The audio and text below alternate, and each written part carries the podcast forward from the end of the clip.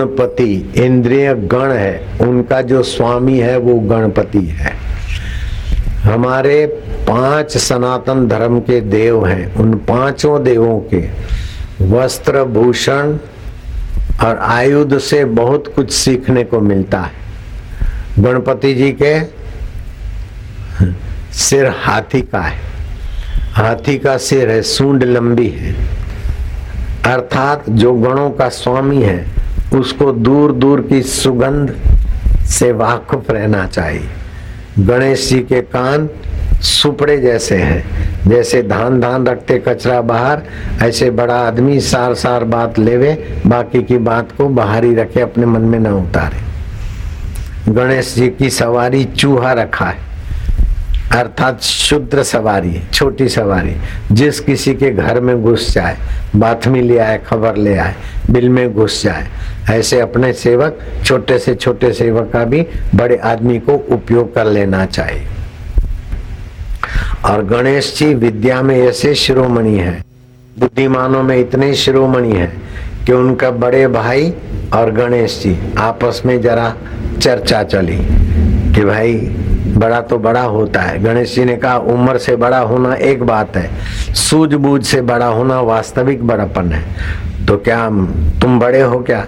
नहीं भैया, मैं बड़ा हूँ या छोटा नहीं, लेकिन वास्तविक बड़ा कौन होता है जिसकी जितनी ऊँची समझ होती है? परमात्मा शांति होती है, जो सूझबूझ से काम करते हैं। वो बड़े बड़ों को भी पीछे कर सकते हैं। ऐसे करते करते आपस में थोड़ा तर्क चल पड़ा। तो असुर तो थे नहीं, सामान्य मनुष्य भी थे नहीं। वो तो शिव पार्वती के सपूत थे। बोले, चलो माँ बाप से ही निर्णय कराएँगे। हँसते खेलते दोनों भाई गए। गणेश जी ने कहा, मैया मैया, हम दोनों में बड़ा कौन है? तो मैया ने शिव जी के तरफ़ देखा। शिव जी ने पार्वती के तरफ़ देखा। बोलो, गणु, क्या बात है? बोले, भैया, बोलते उम्र से बड़ा होता है। मैं बोलता हूँ, विचारों से, सत्संग से आदमी बड़ा होता है। अब आप ही निर्णय करो। बोले, तुम दोनों प्यारे हो। निर्णय क्या करना? जो पृथ्वी के सारे तीर्थों की यात्रा करके पहले पहुंचेगा, उसको हम बड़ा घोषित करेंगे। तो गणेश जी तो शांत हो गए और कार्तिक तो चल पड़े यात्रा करने को।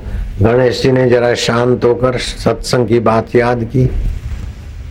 शिव पार्वती को ऊँचे चबूतरे पे विराजमान थे, चक्कर लगाया, दंडवत प्रणाम किया, स्तुति की, फिर दूसरा चक्कर लगाया।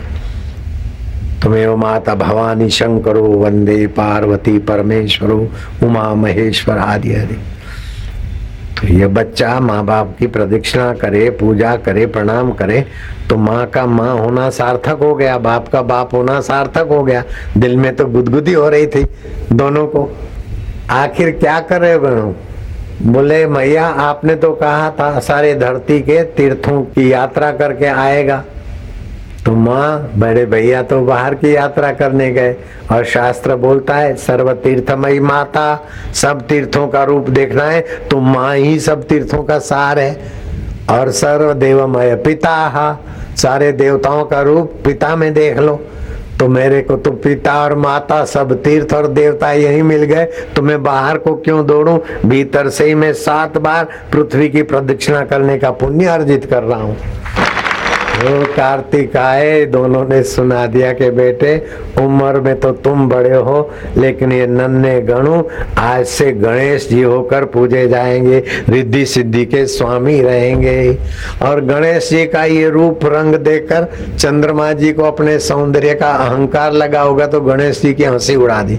गणेश जी ने कहा तो अपने गोरेपन का अपने सौंदर्य का अभिमान है। जा कोई तेरे को देखेंगे, तू मेरे पर कलंक लगाता तो तुझे भी कलंक लगेगा। फिर तो चंद्रमा परेशान होकर खूब खूब क्षमा याचना की तो बोले अच्छा तीन सौ पैंसठ दिन नहीं तो एक दिन तो लोगों को याद रहेगा। आज चतुर्थी है भादो की। भादो की चतुर्थी को कोई तेरे को देखेगा तो उस पर कलंक लगेगा।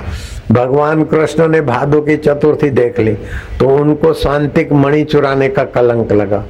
मैं चतुर्थी देखा तो मेरे पर भी कलंक लगा। आप भी कभी भादो सुध चौथ की चतुर्थी देख लोगे, चाँद तो कलंक लगता है, बढ़िया तगड़ा। याद रह जाए जीवन में। अब आपको मैं बता दू कला।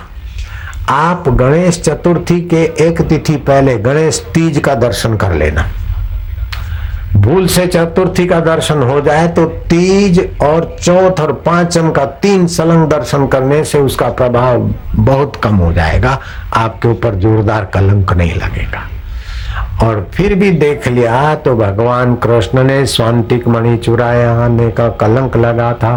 वो भागवत का विभाग का थोड़ा अध्याय पढ़ के जल अभिमंत्रित करके ये मंत्र पढ़ना है। क्या मंत्र पढ़ना है? सिंह प्रसेन मवधित सिंहो जामवंत हत सुकुमारक मारोदि सत्व हेश श्यामंतक ब्रह्म वैवर्त पुराण ये श्लोक पढ़ के पानी अभिमंत्रित करके पी लीजिए छांट लीजिए तो वर्ष भर कोई भयंकर कलंक नहीं लगेंगे।